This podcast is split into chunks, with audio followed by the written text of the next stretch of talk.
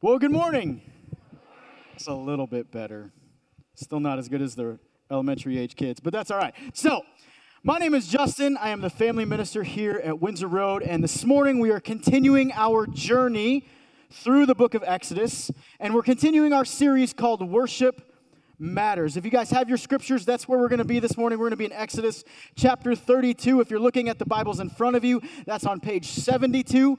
But we are going to be in Exodus chapter 32, is where we're going to set up camp. Some background knowledge for you to, to remember or to know. One, Moses is not here in this scene. All right? Moses is up on Mount Sinai with God having their conversation since chapter 24. All right? Now, Aaron has been left in charge of the Israelites and is down there leading. Now you're up to speed. You guys ready? Okay, good. You guys don't sound ready, but that's all right. Here we go.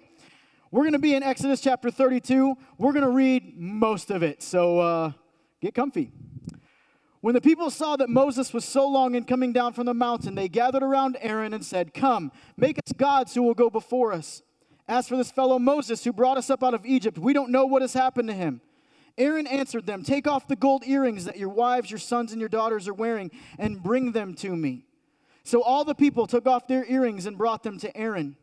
He took what they handed him, made it into an idol cast in the shape of a calf, fashioning it with a tool. Then they said, These are your gods, O Israel, who brought you up out of Egypt. When Aaron saw this, he built an altar in front of the calf and announced, Tomorrow there will be a festival to the Lord. So the next day, the people rose early and sacrificed burnt offerings and presented fellowship offerings. Afterward, they sat down to eat and drink and got up to indulge in revelry. Verse 7. Then the Lord said to Moses, Go down because your people, whom you brought up out of Egypt, have become corrupt. They have been quick to turn away from what I commanded them and have made themselves an idol cast in the shape of a calf. They have bowed down to it and sacrificed to it and have said, These are your gods, O Israel who brought you up out of Egypt. I have seen these people, the Lord said to Moses, and they are a stiff necked people. Now leave me alone so that my anger may burn against them and that I may destroy them. Then I will make you into a great nation. Verse 11 But Moses sought the favor of the Lord his God. O Lord, he said, Why should your anger burn against your people, whom you brought up out of Egypt with great power and a mighty hand?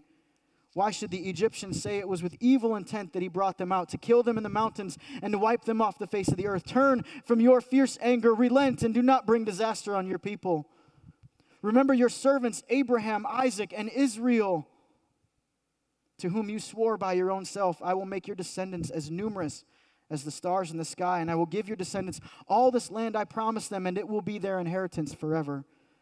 Then the Lord relented and did not bring on his people the disaster he had threatened. Moses turned and went down the mountain with the two tablets of the testimony in his hands. They were inscribed on both sides, front and back. The tablets were the work of God, the writing was the writing of God, and engraved on the tablets. When Joshua heard the noise of the people shouting, he said to Moses, There is the sound of war in the camp. Moses replied, It is not the sound of victory, it is not the sound of defeat, it is the sound of singing that I hear. When Moses approached the camp and saw the calf and the dancing, his anger burned and he threw the tablets out of his hands, breaking them into pieces at the foot of the mountain. And he took the calf they had made and burned it in the fire. Then he ground it to powder, scattered it in the water, and made the Israelites drink it. He said to Aaron, What did these people do to you that you led them in such great sin? Do not be angry, my Lord. Aaron answered, Do You know how prone these people are to evil. They said to me, Make us gods who will go before us. As for this fellow Moses who brought us up out of Egypt, we don't know what has happened to him. So I told them, Whoever has any gold jewelry, take it off. Then they gave me the gold. I threw it in the fire, and out came this calf. Yeah, right, Aaron. We see through you. Skipping ahead to verse 30. The next day, Moses said to the people, You have committed a great sin. But now I will go up to the Lord. Perhaps I can make atonement for your sin. So Moses went back to the Lord and said, Oh, what a great sin these people have committed. They have made themselves gods of gold. But now, please forgive their sin. But if not, then blot me out of the book you have written. The Lord replied to Moses, Whoever has sinned against me, I will blot out of my book. Now go. Lead the people to the place I spoke of, and my angel will go before you. However, when the time comes for me to punish, I will punish them for their sin. And the Lord struck the people with a plague because of what they did with the calf that Aaron had made. This morning, I want to talk about the dissolve of devotion. I want to talk about the dissolve of devotion. Now, worship has always been a big part of my life. That happens when both your parents graduate with music degrees. Music and ministry, music, music composition. Both my parents have these degrees. So we knew that we were going to be enjoying worship and praise all throughout our life. We had a grand piano in our house. Dad would sing, mom would play. It happened all the time.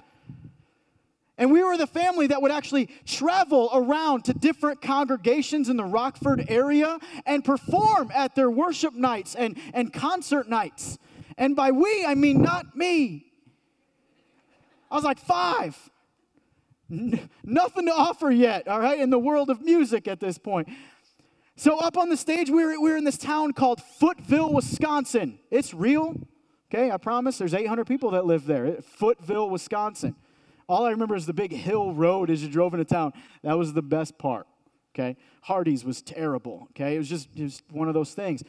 We're at Footville, Wisconsin. Up on the stage are, is my family. My dad singing, mom playing the piano, both of my brothers playing the trumpets, because, like I said, we were that family. Okay? And here's little Justin sitting in the front row next to mom's purse with the questionable butterscotch candies in there with a wrapper sticks to it, but you don't care because you're five and candy tastes good. So I've been, you know, had quite a few candy at this point. And they're up there, they're in the middle of like their second song. They've got like 10 or 30 or whatever it seems like at this point. And I decide it's at that point, nobody's watching Justin. Well, let's have some fun with this. There's nobody else in the pew next to me, so I decide to start swimming across the front of the pew, swimming back and forth. Swing my legs around, push off the end of the pew, and keep going. And I remember there had to have been people that were sitting in there going, That disrespectful little boy, I can't believe he's doing that. And then there's other people that are like, He's got the Holy Spirit. Let's get him on stage. Let's go. Bring him up. He's got some kind of interpretive dance or something like laying on the ground. That was our family. That's what we did. Dad was in charge of, of lots of choirs and choir concerts. He used to direct a thing in Rockford called Splendor and Majesty, which had seven performances in three days. There was this huge Christmas event for the community to come and be a part of. Mom and dad have been in ministry for, for 40 plus years, leading worship in front of thousands of people. In fact, today, at one o'clock our time, they are performing at Carnegie Hall in New York City with their church choir. Their choir got invited as a group of choirs to go and perform with this, with this Christian composer. Such a cool thing. Dad retires in a month. What a way to go out. Worship has always been a big part of my life. Worship is still a part of our life, right? My three kids, they love to sing, they love to perform a karaoke machine. That's fun. Um, you guys didn't get that. Uh, they love to sing and perform. Our oldest is on the on the elementary worship team here at the church where she she leads she leads motions and sings the songs so that even kids who can't read can participate in worship.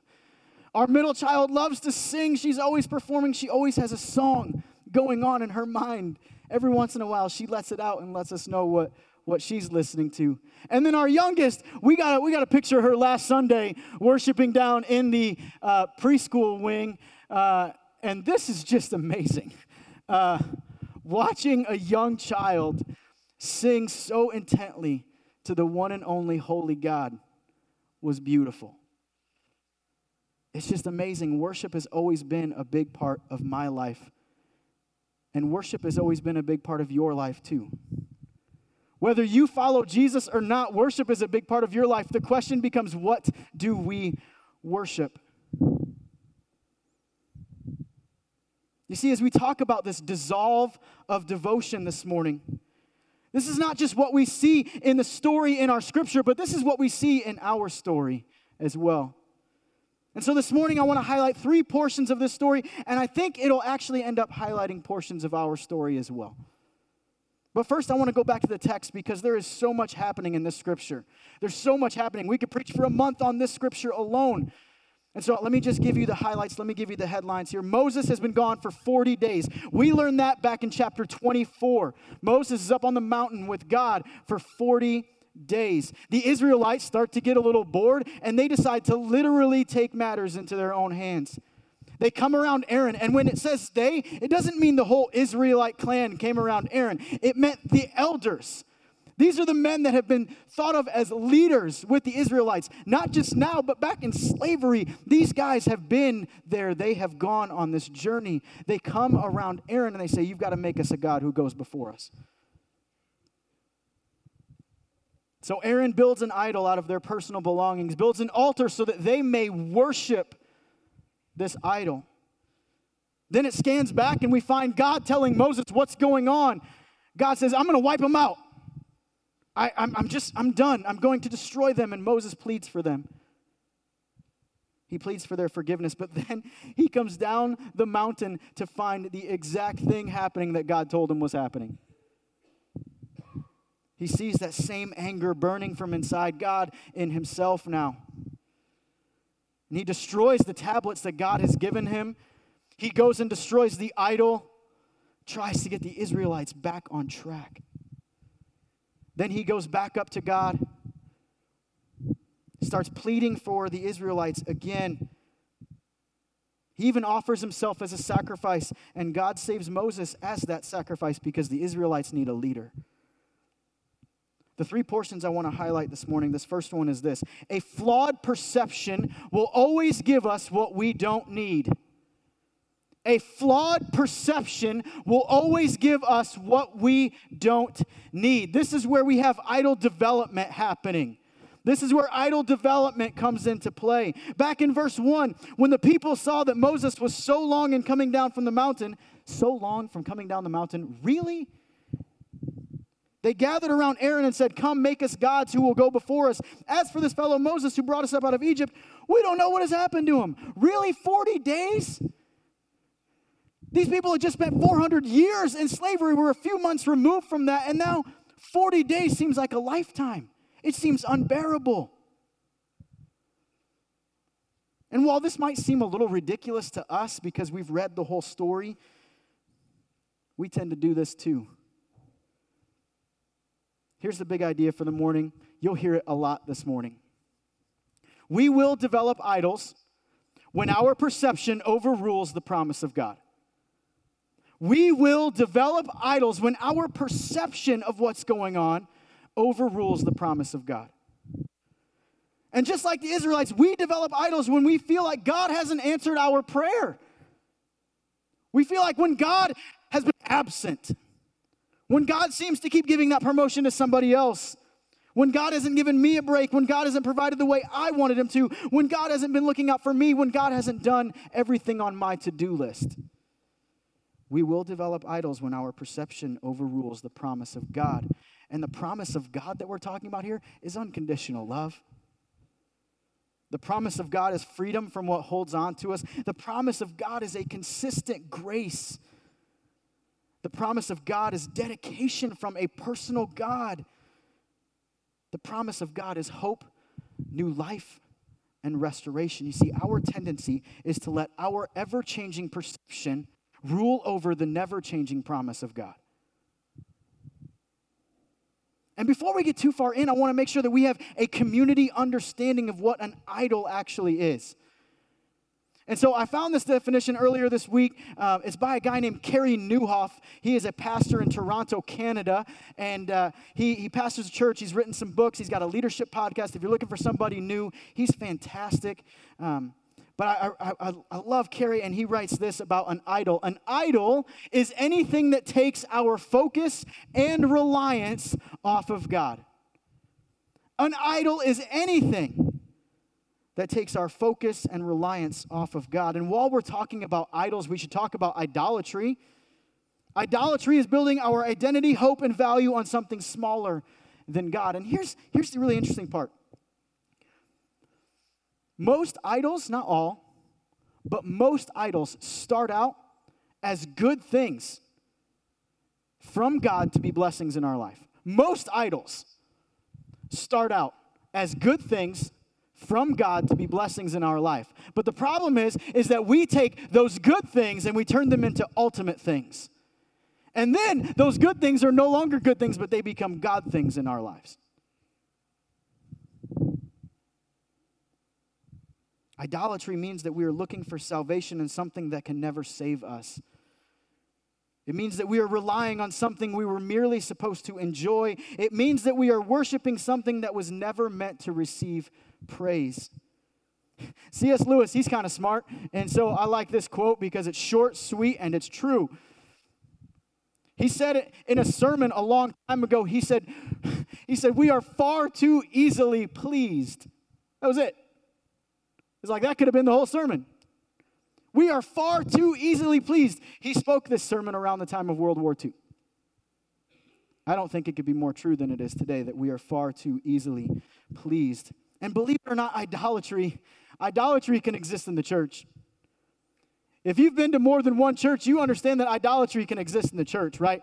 We can worship the idols of, uh, of, of uh, strategy and skill, size, stats, the, the, the idolatry of, of more, the idol of progress. You see, because idols grow wherever we feed them. Idols become a personal reality when we excuse God from our journey when we take him out of the equation and we start to try and solve problems on our own, when we remove the promise of God from our future and look at the false hope of anything else. When we take God out of the picture, the golden calf is really the best we can do. G.K. Chesterton writes When we cease to worship God, we do not worship nothing, we worship anything. Here's the bottom line. You've heard this already because I think we need to hear it some more. We will develop idols when our perception overrules the promise of God. But here's the really interesting thing about this God is not threatened by our idols. Think about that for a second. God is not threatened by our idols. You see, our idols don't come to, to, replace God in the rankings of most powerful, most providing, most loving. They're not here to do that. Our idols are here to distract us. They are not here to replace God in the rankings of most powerful, most providing, most loving. So God could not be threatened by our idols. You see, God does not fear the idols we create, He cares about potentially losing His children. A flawed perception will always give us what we don't need. The second thing I want us to, to understand about the scripture is this saying yes to an idol means saying no to God. Saying yes to an idol means saying no to God. We've talked about the idol development. Here we're going to start talking a little bit more personal. We're going to talk about the idol devotion. And I love here in verses 2 through 6 Aaron answered them, Take off the gold earrings that your wives, your sons, and your daughters are wearing, and bring them to me. So all the people took off their earrings and brought them to Aaron. He took what they handed him and made it into an idol cast in the shape of a calf, fashioning it with a tool. Then they said, These are your gods, O Israel who brought you up out of Egypt. When Aaron saw this, he built an altar in front of the calf and announced, Tomorrow there will be a festival to the Lord. So the next day the people rose early and sacrificed burnt offerings and presented fellowship offerings. Afterward, they sat down to eat and drink and got up to indulge in revelry. Here we see the Israelites move from a simple development of an idol, and I call it a simple development. I think this is here for a reason. I call it a simple development because it only takes one verse for that to happen. And I think that's there to remind us that idol development happens really quickly in our hearts. It doesn't take very long for us to develop an idol. And so they, they move from the simple development of an idol to now a complete devotion to that same idol. This is where worship gets sidetracked. Exodus 19, we get this beautiful picture of God coming down to Mount Sinai. It's beautifully written. It's, it's wonderful. You can see it. If you close your eyes and, you, and you, you can just see this happening. Right? You, you have Moses and Aaron, right? The two leaders, right? You got Moses, the main guy, Aaron, the talker. Then you got Joshua, who's, who's being groomed for, for a leadership position. Then you've got the, the Israelite elders there. And then all around the foot of the mountain are the Israelites. And here, here's the picture that they are seeing, right? They see a cloud cover Mount Sinai. Then they see lightning happening as God comes down. They hear, they hear thunder as it roars down. They hear a loud trumpet blast as God is coming down to the mountain. The earth trembles. They tremble. They have seen God, and yet their devotion quickly gets sidetracked by something much smaller, less magnificent, and less significant. Why? Because misdirected worship is a sign of a misguided heart. This is a heart issue. When we say yes to an idol and not to God, this is a heart issue. You see, God has brought them out of Egypt. He's given them food and water. He's, he's given them resources and safety. He's given them his undivided attention. He's given them freedom from slavery, but the Israelites have yet to give God their hearts. Oh, they say in chapter 24, they say in one loud voice, everything the Lord has said, we will do. Everything, we will do everything the Lord has said, we will obey. But here's the thing when our heart's not in it, our steps aren't in it.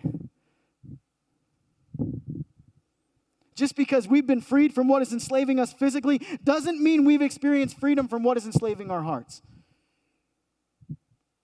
Now, I mention this verse all the time, and you guys that come to church are like, heard it before. Our preteens, they know this verse by heart because I, I, I speak about it all the time downstairs on Wednesday nights. King Solomon writes in Proverbs 4:23, he says this, above all else, guard your heart, for it is the wellspring of life. Can you imagine what our world would look like if everybody did that? Above all else, guard your heart, for it is the wellspring of life. Guard your heart because your heart will drive your decisions. Guard your heart because it'll steer your emotions. Guard your heart because your words flow from it. Guard your heart because your thoughts can't always be trusted. Guard your heart because no one else will. Jon Weece is the lead pastor at Southland Christian Church in Lexington, Kentucky. Some of my family goes there. Uh, he had a sermon a few weeks ago where he said, in the middle of his sermon, he said, There is a big difference between believing in God and belonging to God. And I want to unpack it this way believing in God means that we are making room for God in our minds. We're thinking, this is logical, this could happen. There's a being that created everything and that is over all. We think this. Believing in God means that we are making room for God in our minds, but belonging to God means that we are making room for God in our hearts. Misdirected worship is a sign of a misguided heart, and I honestly think that the Israelites simply forgot. I think in this moment where they have developed and devoted themselves to an idol, they forgot what God has done. They forgot what Egypt was like. They forgot what slavery was like. They forgot what God's provision looks like. They're taking, they're taking advantage of what God has already given them. But they not only forgot what God has done, they are also forgetting where God is leading them to. And I think we do this as well. I think we have a tendency to base our worship only on what's been done for us instead of basing our worship on what is being prepared for us as well. You see, when we neglect the future that God has for us, we will constantly look at where God has brought us from, but not necessarily about what God is bringing us through right now, and not necessarily where God is going to bring us through tomorrow. Saying yes to an idol means saying no to God. The third and final thing I want to talk about here is, is this it's not catchy, but it's true. When we're lost, we need someone who knows the way. When we're lost, we need someone who knows the way. We've talked about idol development. We've talked about idol devotion. Here we're talking about idol destruction. Some scripture highlights God changes the way he talks about the Israelites. Did you pick up on that when we read through that at the beginning? Up until this point, the Israelites have been my people, my people, my people. Here, corruption happens, and God goes, Hey, Moses, your people are really messed up. You've got to get down there. Uh, changes that from my to your really, really quickly. Verse 11, Moses pleads with God to keep the Israelites. Verse 19, Moses comes down the mountain, sees what's happening, and breaks the tablets that the Lord has written on at the foot of the mountain. Moses destroys the idol and tries to get the Israelites back on track. Then he goes back up to speak with God. He says to the Israelites, Perhaps I can make atonement for your sin. Verse 31 Oh, what a great sin these people have committed. They have made themselves gods of gold, but now, God, please forgive their sin. But if not, then blot me out of the book you have written. And instead of taking him up on his offer, in verse 34, God tells Moses, Go and lead these people to the place I spoke of, and my angel will go before you. Here's where we see Moses take on a new leadership challenge with the Israelites. You see, he's not just leading them out of Egypt, he's leading them out of sin. Us, we need someone who knows the way. He's leading them out of their flawed perspective. He's leading them away from their sidetracked worship. He's leading them back to the God who rescues, redeems, and restores. You see, the Israelites had started to dissolve their devotion towards God, but Moses comes in to start dissolving their devotion to themselves and to their idols. And here's the tricky part about us relating to this story. I honestly believe that there's not a lot of us that have completely replaced God with an idol. I really don't think we do that very often, right? If we have this believing part of it down, I don't think we replace God with an idol, but I do think we add things to God. I think we add things to God. I think, I think we start to shape God in a form that fits more along with our style. I think we start to mold God into, into being what works for us. And the worst of it, I, I think we start to piece together scripture and piece together a Savior because we like to feel more comfortable than we like to feel conviction. We start to live in a Jesus and mentality. A mindset that tells us if I worship Jesus, I can add other things to that.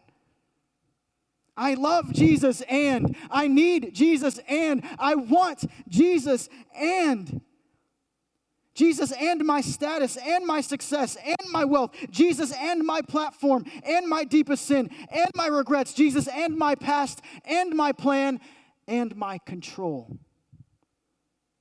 And this may seem harmless because it's become normal. But a divided devotion is not the outcome that God had in mind when He sent Jesus to die on the cross for us. A divided devotion is why God sent Jesus to die for us.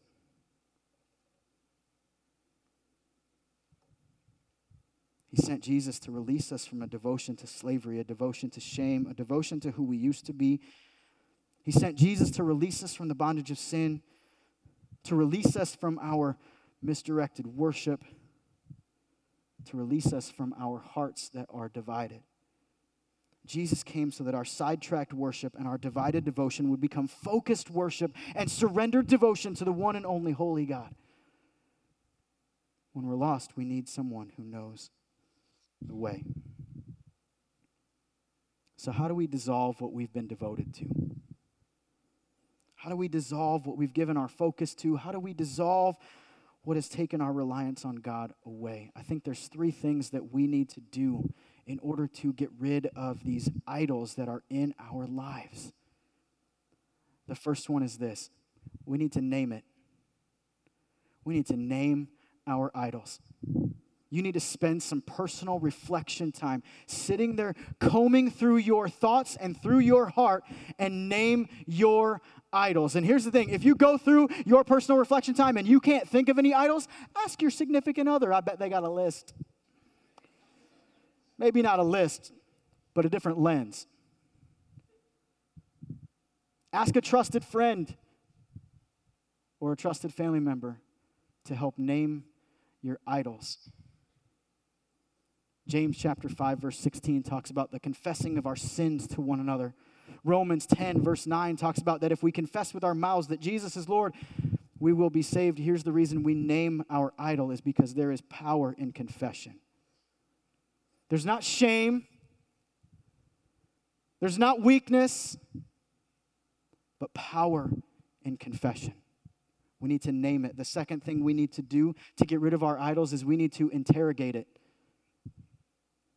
we need to ask our idols tough questions.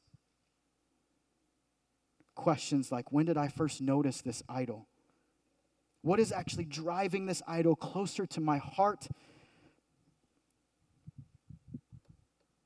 When did I first notice that this idol held on to my focus? What void is in my life that I think this idol is filling? You see, we interrogate our idols so that we know what they look like when they come back. We have to name it interrogate it. But the third and most important is that we need to surrender it. We need to surrender our idols. They've held on to us for too long. They've held our attention and our reliance and our focus for far too long. We have to surrender our idols. We have to take them to the foot of the cross, to take them to the feet of Jesus, because we're not meant to carry those.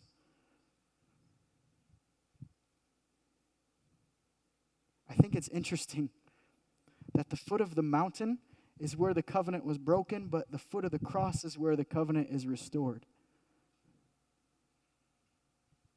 Surrendering our idols over to Jesus is the only way to destroy them. We cannot save ourselves.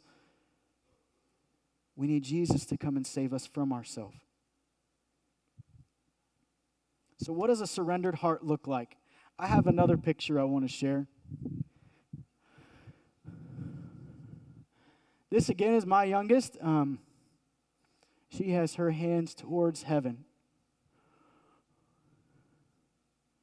Not caring about what other kids are doing around her. I think a lot of the time we live our lives with our arms stretched out in front of us, trying to get all that the world has to offer. Trying to bring in the best that the world has to offer, but when our arms are out in front, they're not surrendered. A surrendered heart looks like our arms are up in the air, trying to get all that God has to offer, trying to get the best that God has for us.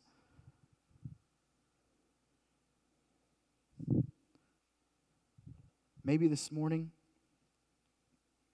you need to surrender more than your idols. Maybe you need to surrender your past.